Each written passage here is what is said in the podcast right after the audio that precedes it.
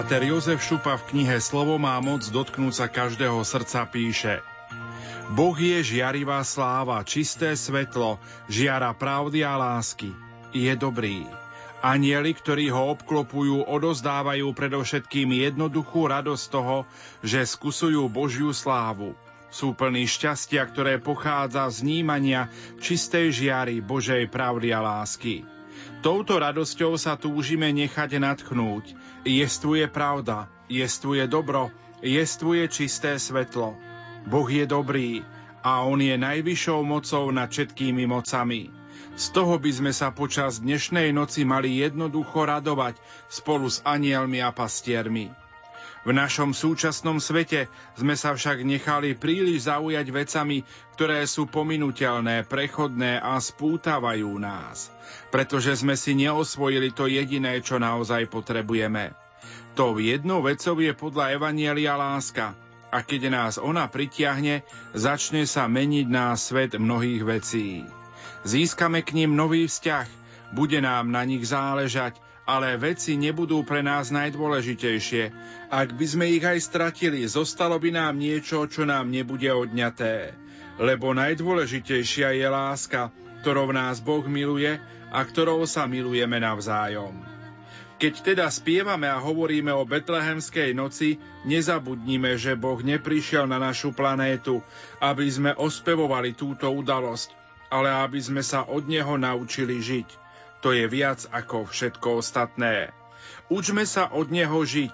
Uvidíme, že všetko, čo sa nám zdá také nepochopiteľné, nepriateľné, zlé, všetko, čo sa nám zdá tmou, z ktorej sa nevieme vymotať, to všetko preniká Kristus ako svetlo, východisko, orientačný bod, ktoré nás vedú k pravému životu.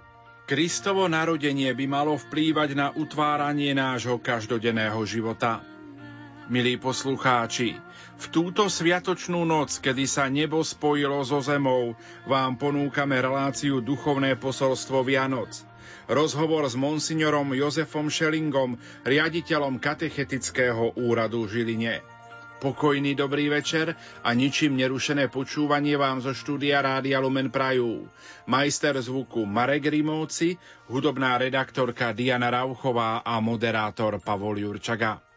Výber pôsobivo zaranžovaných slovenských kolied rozoznejú hlasy speváckého zboru slovenských učiteľov a speváckého zboru Apollo.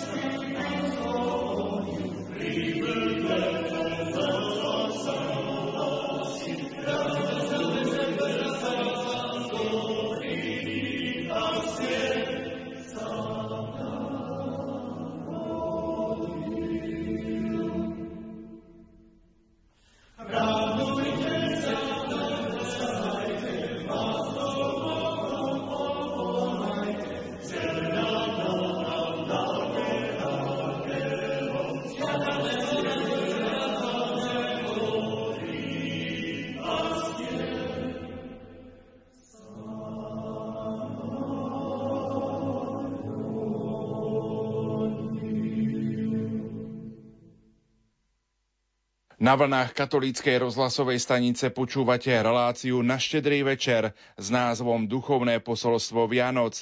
Naším hostom je monsignor Jozef Šelinga, riaditeľ katechetického úradu v Žiline. Túto posvetnú noc, v túto posvetnú chvíľu prežívame spolu s našimi poslucháčmi. Prečo je rodina dôležitá pri slávení Vianočných sviatkov? Chcem poslucháčom Rádia Lumen popriať pokojom, radosťou a šťastím prežiarený štedrý večer. Vianoce sú časom a priestorom, kedy človek túži naplňať svoje sny o šťastí. Prvé slovo, ktoré vyslovujeme pri vianočných prianiach, je slovo šťastie. Šťastie, zdravie, pokoj, svety vinšujeme vám, alebo jednoducho šťastné a veselé.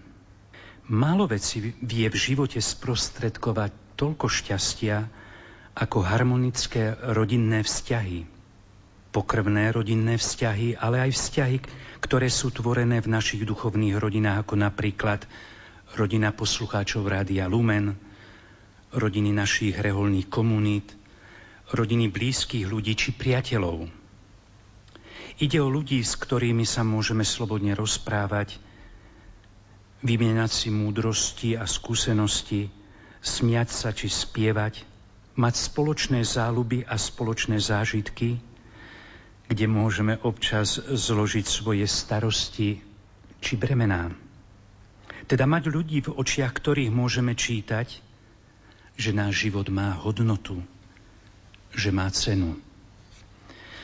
Na druhej strane treba tiež povedať, že málo ktoré veci vedia sprostredkovať toľko bolesti a utrpenia ako rozbité rodinné vzťahy.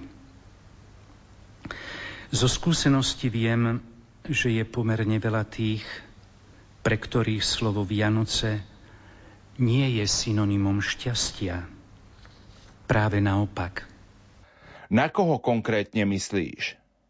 Napríklad na našich ľudí bez domova.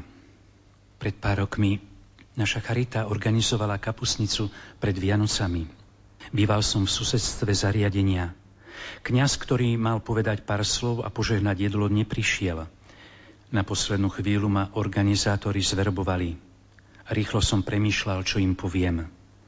Napadlo mi zobrať drobné eurá, ktoré som vytriasal z vrecák počas roka a 100 eurovú bankovku. Vošiel som do miestnosti, kde bolo vyše 50 bezdomovcov. Rozhodne čakali nie na pekné reči, ale rozdávanie kapusnice. Môj príhovor začal slovami. Začíname sláviť Vianočné sviatky. Pohľad na nich bol veľmi skľučujúci. Toľko smútku pohromade som dávno nevidel. Hlavy sklonené a v ich vnútri možno spomienky na šťastné detstvo, krásne Vianoce, na rodinu, keď to ešte fungovalo.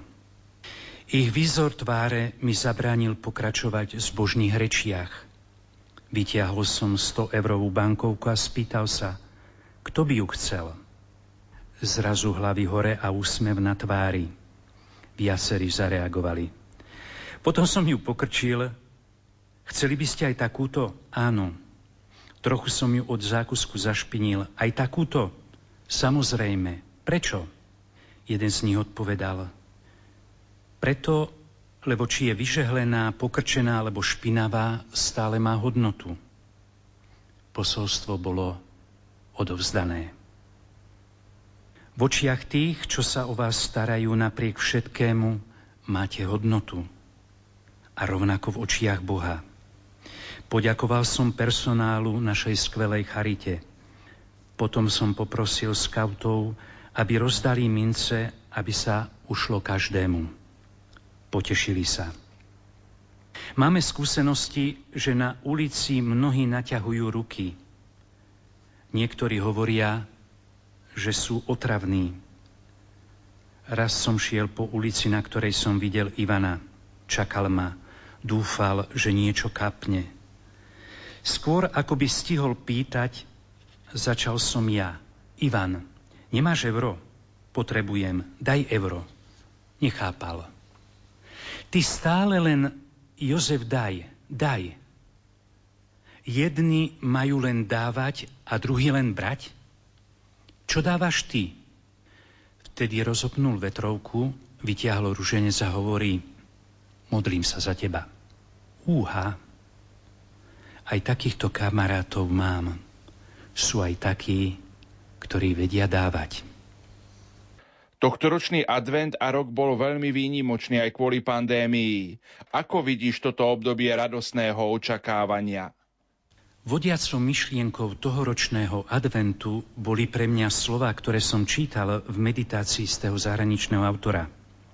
Keby vypukol u vás požiar a máte len dve možnosti, zachrániť psika alebo originál Picasa, teda obraz e, známeho maliara, čo by ste zachraňovali ako prvé? Autor pokračuje. Ak odpoviete najskôr psíka, Pochopili ste všetko. Hociaký Picasso, hociaká pokrčená skica stojí milióny. Koľko našich súčasníkov obetuje ich v úvodzovkách psíka, teda to, čo je živé, ich otca, matku, manželku, manžela, deti, priateľov, teda vzťahy, kvôli nejakému Picassovi kvôli mamone. Pandémia poukázala nielen na zdravotný stav ľudí, nášho zdravotníctva, ale aj na zdravotný stav našich vzťahov, zdravotný stav našej spoločnosti. Diagnostika spoločnosti hovorí jasnou rečou. Spoločnosť je chorá, lebo stále nezdravo smeruje prioritne k materiálnym veciam a nie k človeku. Myslím, a som o tom presvedčený, že sme stvorení nie pre veci, ale pre vzťahy. Nezdá sa mi, že by sme mali po pandémii vrátiť sa k tomu, čo bolo. Veľa chorého bolo a je, čo treba liečiť. Treba liečiť a zachraňovať to, čo je živé a životodárne Advent a Vianoce sú pre mňa časom smerovania k človeku a cez človeka k Bohu. V mnohých obciach a mestách býva pekný zvyk, že pred štedrou večerou členovia rodiny navštívia hroby svojich blízkych. Ako vnímaš toto gesto? Toto býva zvykom aj v našej rodine. Milovaná osoba smrťou a pohrebom opúšťa náš zrak. Nemala by však opustiť aj naše srdce. Spolu so súrodencami sme stáli aj my nad hrobom našich rodičov. Mamina nás opustila tento rok. Pred piatimi rokmi mala mockovú príhodu. Vtedy som slúžil pri jej posteli Svetu Omšu a po nej som vyslovil nahlas prozbu, tak nástojčivo, ako som len vedel. Pane, nechaj nám ju ešte, veď ty ju budeš mať celú väčnosť. Požila ešte 5 rokov. Na začiatku tohto roku som si uvedomil, že milovať mamu znamená tiež nechať ju odísť, aby jej pán dal to, čo jej pripravil. Verím, že spolu s otcom už slávia prvé a večné Vianoce.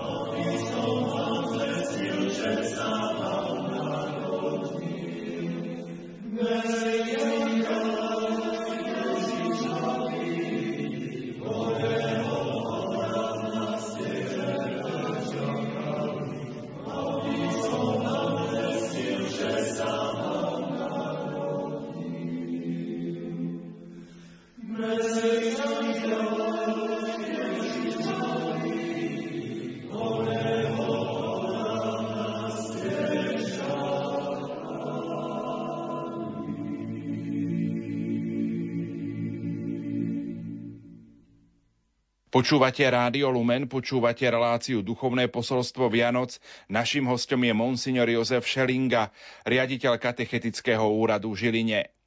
Pred malou chvíľou sme sedeli pri štedrovečernom stole. Mnohí máme zvyk nechávať na ňom jeden prázdny tanier. Čo nám táto symbolika môže povedať? Myslím, že najmä v kresťanských rodinách má svoje miesto tento zvyk. Tanier môže byť symbolom neprítomnosti člena rodiny z rôznych dôvodov. Tanier môže byť symbolom pozvania pána k stolu. Vďaka Božej dobrote môžeme mať účasť na daroch štedrovečerného stola. Často sa aj ja modlím pri stole. Pane, buď našim hosťom. Teraz si uvedomujem, že by som to mala si trochu zmeniť buď našim nielen hosťom. Tanier môže byť aj pozvaním deliť sa. Tu členovia rodiny môžu odložiť pre, niečo pre núcných. Kreativita nepozná hranice. Tanier môže byť symbolom pozvania k stolu tých, ktorí žijú samotu. V roku 1988 som bol farárom v Divine, Pomáhal som spovedať v Žiline a prišli za mnou študenti, ktorí ma prosili, či by som neprijal vyspovedal jedného Černocha, ktorý tu robil štúdia. Samozrejme sme sa stretli a po generálnej spovedi sa ho pýtam, a kde budete sláviť Vianoce? Budem na internáte. Snáď bude niečo na večeru. Vtedy som mu navrhol, nechceli by ste stráviť štedrú večeru u mňa na fare s mojou rodinou. Pozvanie prijal. A bol to krásny večer, pretože nám rozprával o Afrike, o jeho rodine, o zvykoch. Potešili sa aj deti na polnočnej, lebo vtedy to bolo veľmi zriedkavé vidieť Černuška. Dokonca mamina mi hovorí, ustlala mu v krásnych bielých perinách, že keď odišiel na Svetom sa išla pozrieť, či nie sú špinavé, či nie sú čierne. Sme sa z toho dlho smiali. Teda tanier môže byť aj symbolom pozvania k stolu iných. Nie každý má možnosť prežiť Vianoce v rodine. Mnohí sú v nemocniciach, v domovoch dôchodcov alebo sú sami. Ako oni môžu vnímať túto presvetú chvíľu? Veľa ľudí by bolo radšej inde ako v nemocnici či v dome dôchodcov. Bohužiaľ, realita je iná. Mnohí by sa vedeli stotožniť so slovami Berbera, teda obyvateľa Severnej Afriky. Radšej chcem zomrieť pod stanom, obklopený nehou blízkych, ako byť udržiavaný pri živote sondami v špitáli. Tieto slova hovoria o veľkom probléme nielen bolesti, utrpenia, ale aj samoty a smutku. Vianoce v nemocnici v domove dôchodcov bývajú často poznačené smútkom. Ako ho liečiť? Nepoznám lepší liek na smútok ako vďačnosť. Vy všetci, ktorí nás počúvate a ste v nemocnici, prípadne v dome dôchodcov, pokúste sa, nakoľko je to len možné, zaháňať smútok vďačnosťou Spomínajte na krásne momenty a časy prežité spolu s inými a zo srdca za to ďakujte. A potom pokúste sa byť darom alebo aspoň darčekom pre personál. Namiesto sťažnosti viac vďačnosti. Personál to sú tiež ľudia, ktorí majú svoje rodiny, svoje životné príbehy a nieraz veľmi zložité a veľmi ťažké. Zvlášť v týchto časoch mnohí idú nie na hranice, ale za hranice svojich síl. Radi by boli pri svojich blízkych, sú pri vás. Ďakujte, buďte vďační. Moja známa sestrička ktorá pracuje už vyše 20 rokov na Iske v jednej nemocnici, vyjadrila svoju skúsenosť. Veľakrát robím nočné. Ráno zobudzame pacientov, pozdravom dobré ráno, ako ste sa vyspali, ako sa máte. A za 20 rokov hovorí mi, neviem, či sa našiel jeden alebo dvaja, ktorí by sa spýtali, sestrička, a vy, ako sa máte? Aké slová by si mohol adresovať personálu, jednoducho tým, ktorí sa starajú o starých a chorých? Veľká vďaka za to, že ste, ale tiež za to, čo robíte. Z rozprávania viem, že sa viete nachádzať v tak komplikovaných situáciách, tak vyčerpávajúcich smenách, že nezostáva čas ani sila na hoci len krátky dialog s pacientom o bežných veciach. Vy však viete lepšie ako ja, že nielen lieky liečia, ale aj slovo záujmu, uznania, pozbudenia či humoru. Všetkým vám, ktorí sa staráte o chorých a starých ľudí, by som chcel adresovať slova, ktoré sa mi dostali do rúk formou listu. Zanechala ho zosnula žena v meste Diep vo Francúzsku. Našli ho v osobných veciach a adresovala ho svojej ošetrovateľke alebo opatrovateľke. Aj mne ako kňazovi slova tohto listu veľmi pomohli pozerať inak na starších a chorých. Žena píše, čo vidíš, vidíš ty, keď sa o mňa staráš? Čo vidíš, keď na mňa pozeráš? Čo hovoríš iných o mne? Väčšinou vidíš starú hašterivú ženu, trochu bláznivú s neprítomným pohľadom, ktorá to v hlave nemá v poriadku. Ženu, ktorá slintá, keď je, a ktorá nikdy neodpovedá ako treba. Starú dámu, ktorá má stále každú papuču inde a ktorá sa nechá vo všetkom obsluhovať. Hľa, čo vidíš ty. Ale prosím ťa, dobre otvor oči, to, čo vidíš, nie som ja. Poviem ti, kto som v skutočnosti. Som posledná z desiatich detí. Mala som otca i mamu, bratov i sestry. Mali sme sa veľmi radi. Šestnástich mi začali rásť krídla, lebo som začala snívať o láske, o mojom snúbencovi. Sobášila som sa v dvaciatke, srdce skákalo od radosti Matkou som sa stala 25. Na svet prišiel chlapec. Aby mohol rásť a formovať sa, potreboval predovšetkým mňa. V 30. môj syn rýchlo rástol. Boli sme zviazaní neskutočnou láskou. V 40. môj syn opúšťa domov, ale môj manžel bol vedľa mňa. V 50. sa vnúčata hrávali pri nás a s nami. Ja a môj manžel sme sa z nich nesmierne tešili. Potom prišli pochmurné a ťažké časy. Manžel zomrel. Ja som začala sa obávať o moju budúcnosť. Môj syn mal veľa práce a starosti o svoju rodinu. Stále spomínam na minulé časy a lásku, ktorú som poznala a žila. Teraz som už stará. Príroda je krutá, Zabáva sa so starobou priam až bláznivým spôsobom. Starobou aj srdce vie tvrdnúť. Moje telesné sily ma opúšťajú, šarm sa vytráca, avšak srdce mladej dievčiny vo mne neustále bije. Spomínam si na radosti, spomínam na bolesti. Stále počúvam život a stále mám chuť milovať slova pozývajúce premýšľať a konať. Blessed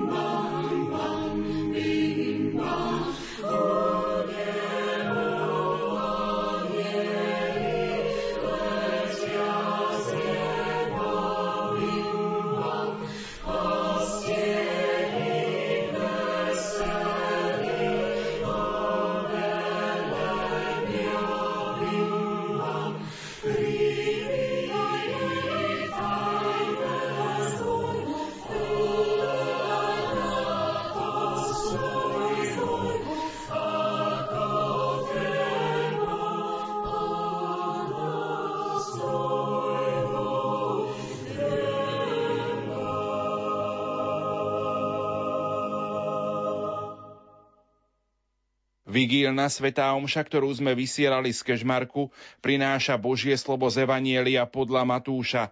Ide o rodokmeni Ježiša Krista, syna Dávidovho, syna Abrahámovho a s opisom, ako to bolo s narodením Ježiša Krista. Čím nás tento text môže pozbudiť? Nepoviem asi nič nové. Text Evanielia nám hovorí nielen o blízkej Ježišovej rodine, ale aj o rodine veľmi vzdialenej. A keď poznáme mená spomínaných osôb, poznáme šťastie aj to, akým životom žili. A veru boli aj takí, ktorí robili veľkú hambu. Ježiš túto skutočnosť prijal. My sa radi chválime rodinnými príslušníkmi, ktorí sú ozdobou našich rodín. Ježišova skúsenosť nám hovorí, aby sme nepohrdali tými, ktorí v našich rodinách sú skôr hambou. Kto iný ich bude milovať, ak nie my? Vianočná liturgia nám ponúka veľké bohatstvo Božieho slova. Ktoré sa ti prihovára najviac? Božie slovo Vianoc je nádherné, lebo je plné nádeje.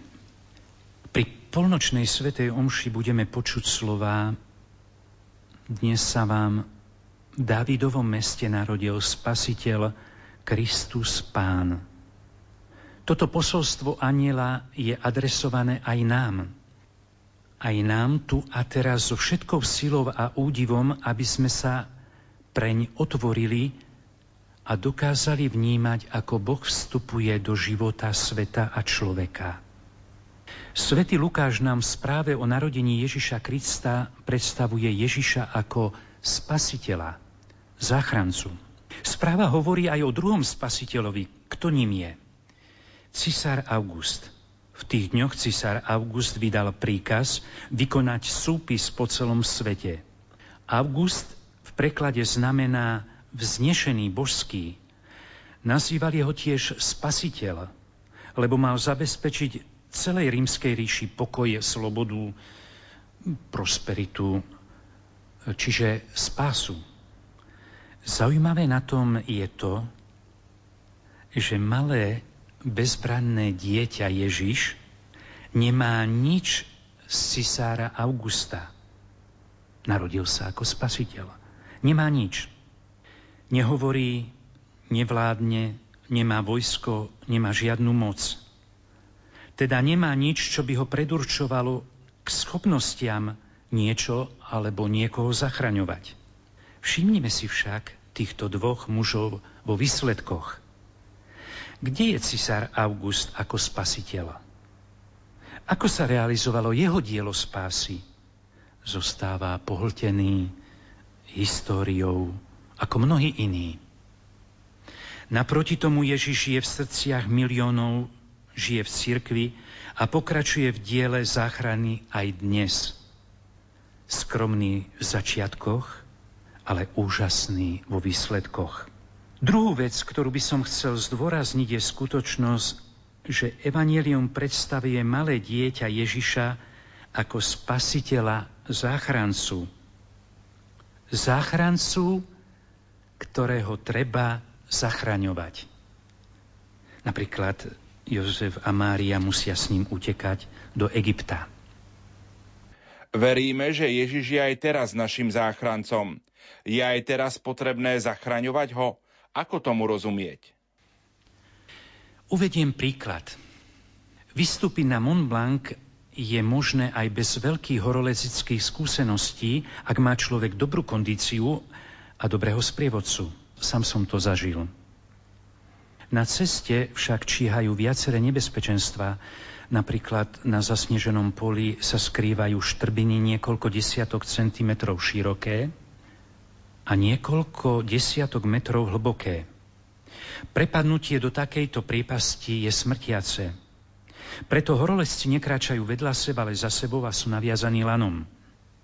Predstavte si, že niekto ide solo.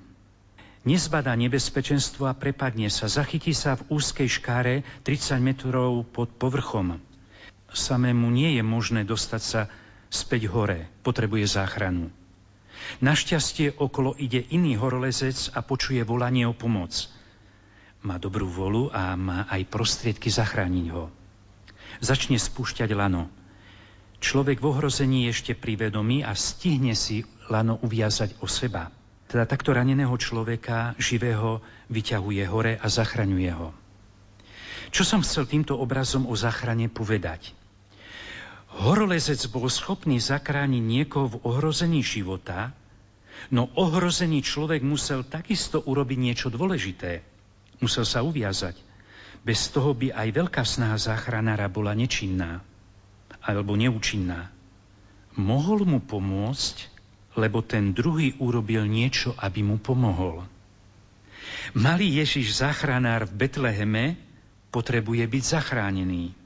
A treba pridať, že i veľký Ježiš tu a teraz potrebuje byť zachraňovaný, aby ma mohol zachrániť. Inak povedané, nemôže nám pomôcť, ak si myslíme, že nám nemôže pomôcť.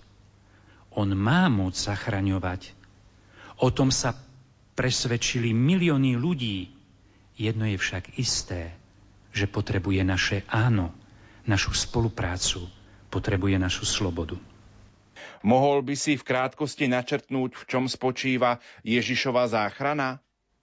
Ježišova spása má nielen eschatologický rozmer, ale aj veľmi dôležitý antropologický rozmer. Ježiš nás chce zachraňovať tu a teraz. Vidím štyri rozmery spásy, čiže záchrani človeka Ježišom. Ježišova spása, čiže záchrana sa realizuje jeho prítomnosťou vo svete a v živote človeka. My vieme povedať na adresu niekoho, ešte, že ťa mám, ty si moja záchrana, ty si moja spása. Tak je to aj s Ježišom. Už samotná prítomnosť je spásou. Po druhé, Ježišova spása, čiže záchrana sa realizuje rastom jeho ducha v človeku.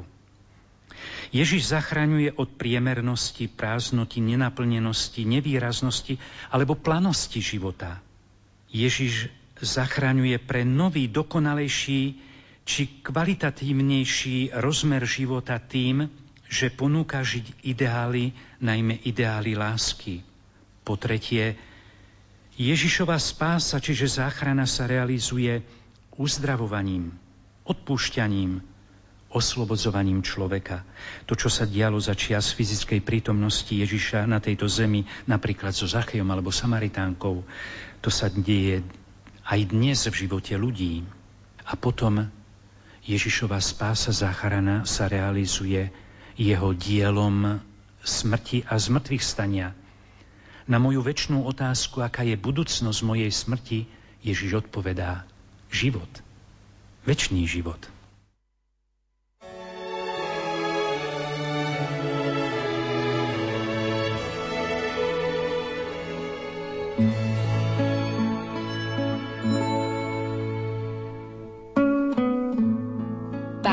František povedal – Zotrvať v tichu pred jasličkami. Toto je pozvanie k Vianociam. Vyhrať si trochu času. Choď k jasličkám a zotrvaj v tichu. A budeš cítiť a vidieť prekvapenie. Do vašich príbytkov prostredníctvom nášho vysielania chceme odozdať nádej, že Vianoce sú tou najkrajšou zväzťou pre túto zema človeka. Boh nám dáva všetko, dáva nám seba, vyrozprával svoju lásku k nám darom dieťaťa. Príjmime ho aj tento rok do nášho života a nášho srdca. Rádio Lumen praje všetkým svojim poslucháčom milosti plné Vianočné sviatky a požehnaný Nový rok. Buďme aj v nasledujúcich dňoch správne naladení.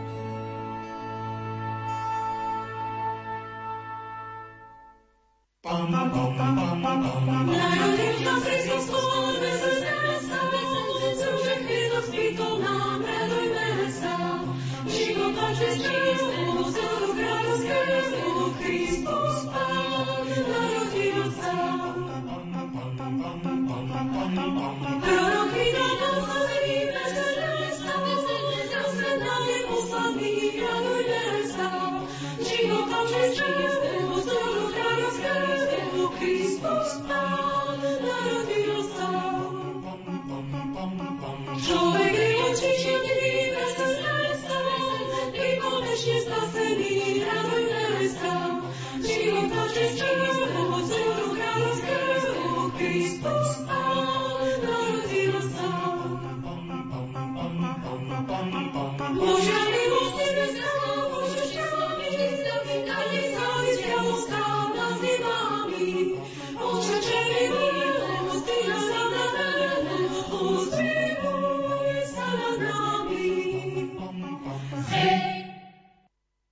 Duchovné posolstvo Vianoc je relácia, ktorú počúvate na štedrý večer. Našim hostom je monsignor Jozef Šelinga, riaditeľ katechetického úradu v Žiline.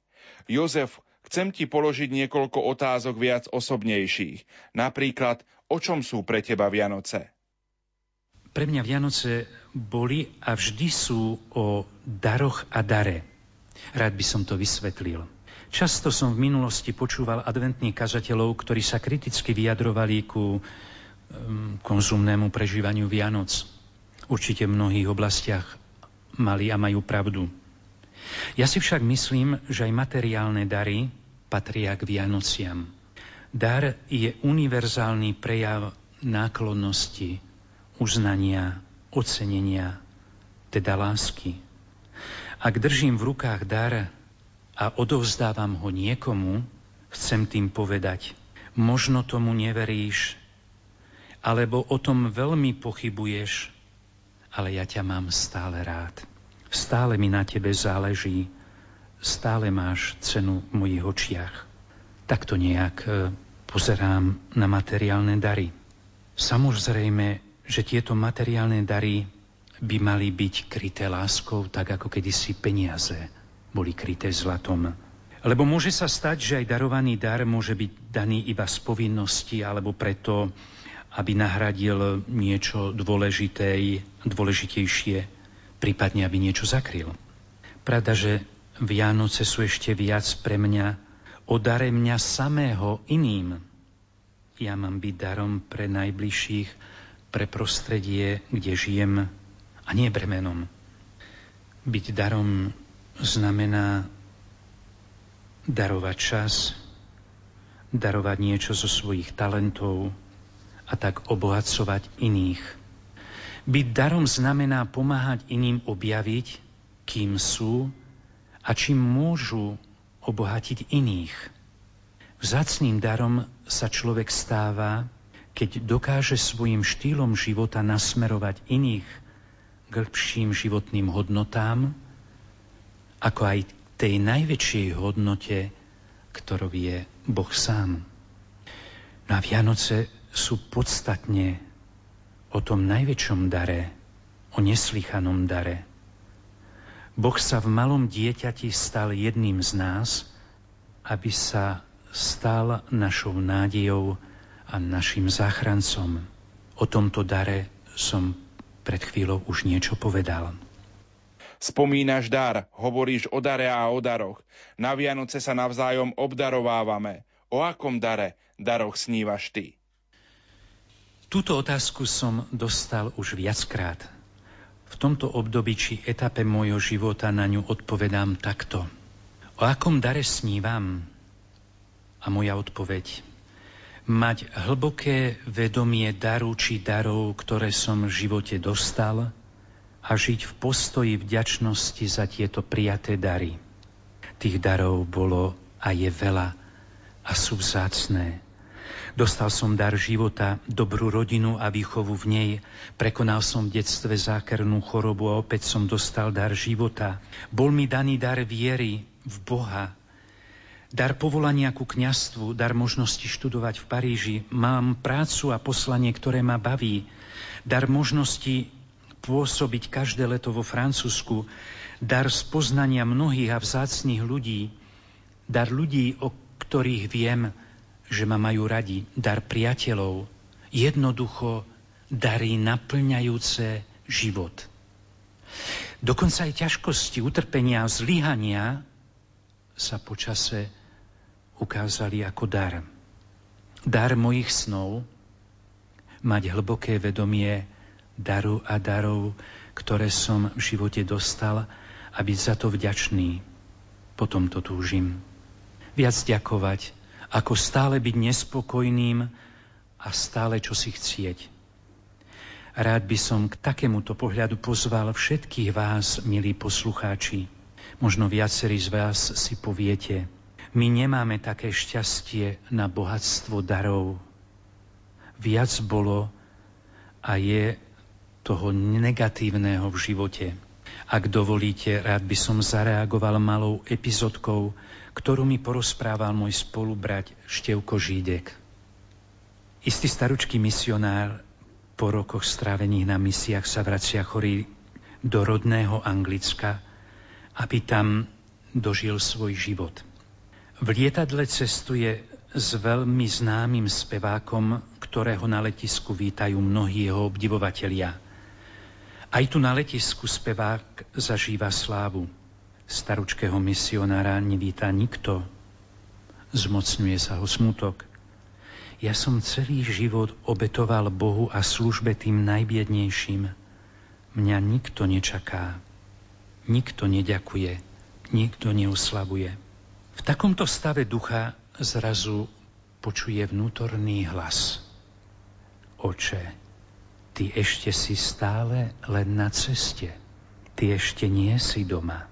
A on pochopil, že odmena príde, že ho ešte len čaká. Ktoré boli pre teba v tvojom živote tie najkrajšie a ktoré možno najťažšie Vianoce? Každé Vianoce majú svoje čaro. Spomínam si na viaceré veľmi pekné Vianoce. Napríklad bol som kaplánom v Žiline, zoznámil som sa s mladým lekárom Moravákom, ktorý narukoval do Žiliny. Mal rodinu a dieťa a veľmi ťažko znášal vojenské prostredie, veľmi ťažko znášal, že musel zostať na Vianoce v kasárniach. Pretože som poznal viacerých vojakov, tak po štedrej večeri som išiel autom ku kasárňam. Doniesol som nejaké darčeky pre nich aj pre stráž. Viacerí sa vystriedali, aby sa mohli so mňou rozprávať, aby sa mohli vyspovedať a prijať Eucharistiu. To boli veľmi pekné chvíle prežité s nimi. Boli aj také Vianoce, keď jedna katechetka z nášho spoločenstva sa nachádzala na onkológii. Chceli sme ju potešiť a milo prekvapiť, tak sme vymysleli dobrodružný scenár. Spoločenstvo pripravilo druhú štedrú večeru a ja som ju na dve hodiny ukradol a tajne odviezol autom z onkológie, aby mohla stráviť spolu s cerkou a s nami chvíle radosti. Hovorí sa, že pre mnohých Vianoce sa stali nudné a umelé, čo robiť, aby to boli také obyčajné ľudské Vianoce? Receptov na skutočné prežívanie Vianoc je určite veľa. Aj Rádio Lumen prostredníctvom iných hostí ich ponúka.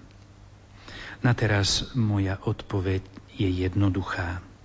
Ak človek chce počas Vianoc iba konzumovať veci a konzumovať iných, a je to jeho životný štýl, tak Vianoce nič podstatné neprinesú. Ale ak dokáže myslieť na iných a dá tomu aj konkrétnu formu a obsah, tak Vianoce sa pre iných môžu stať malým lúčom radosti a šťastia i pre neho samotného. Vtedy už nemožno hovoriť o nudných Vianociach. Exupery mal obrovskú pravdu, keď napísal Šťastie nie je výsledkom nášho hľadania toho, čo by sme konzumovali, alebo koho by sme konzumovali.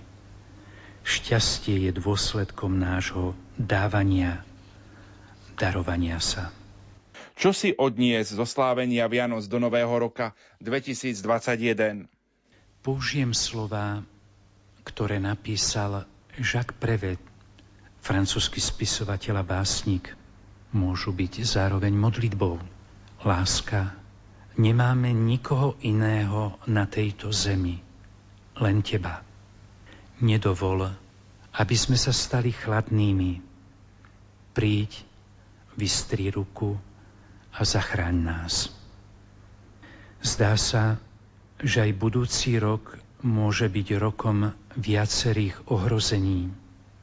O to viac nech je aj prostredníctvom nás viac zachraňujúcej lásky. Aké je tvoje vianočné prianie všetkým poslucháčom? Je krásne prijať a dopriať také dary, akými sú šťastie, zdravie, pokoj, láska, úspech. Prajem vám, milí poslucháči Rádia Lumen, aby ste nositeľov takýchto darov v budúcom roku stretávali A prajem vám, aby ste sa nositeľmi takýchto darov aj vy sami stávali.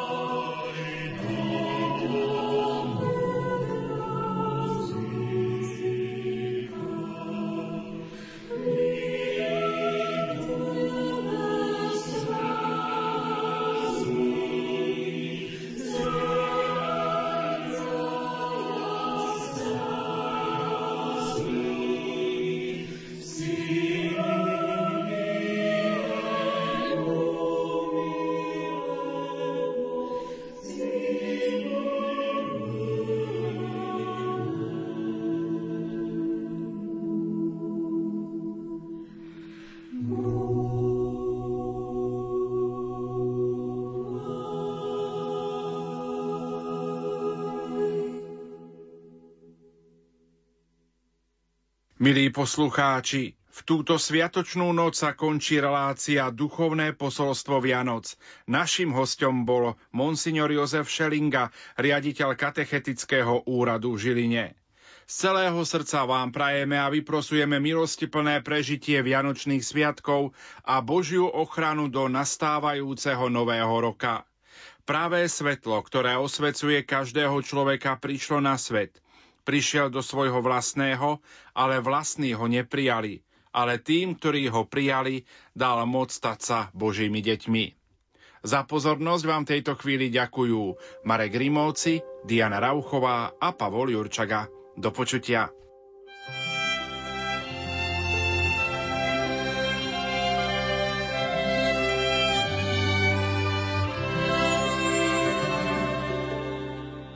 A znova sa priblížili sveté Vianoce. Naša radosť rastie. Pripravte cestu pánovi. Urovnajte mu chodníky. Neschodné cesty urobte schodnejšími. Lebo onedlho budeme počúvať tie tajomné, neslýchané, ale Romeo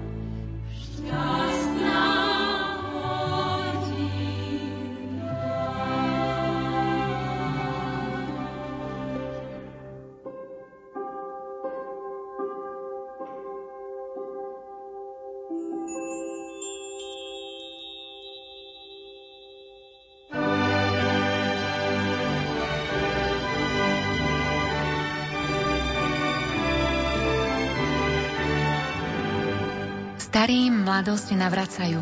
Mladým nesmiernu radosť dajú. Do rodných chalúpok deti privádzajú. Nepriatelia k sebe vľúdne slovo majú. Na prehrmené roky ľudia spomínajú. Tu najkrajšiu pieseň pery zaspievajú. To najcenejšie zo srdc ľudia rozdávajú. Takú čarovnú moc len Vianoce majú. Do života ľudí spásu prinášajú.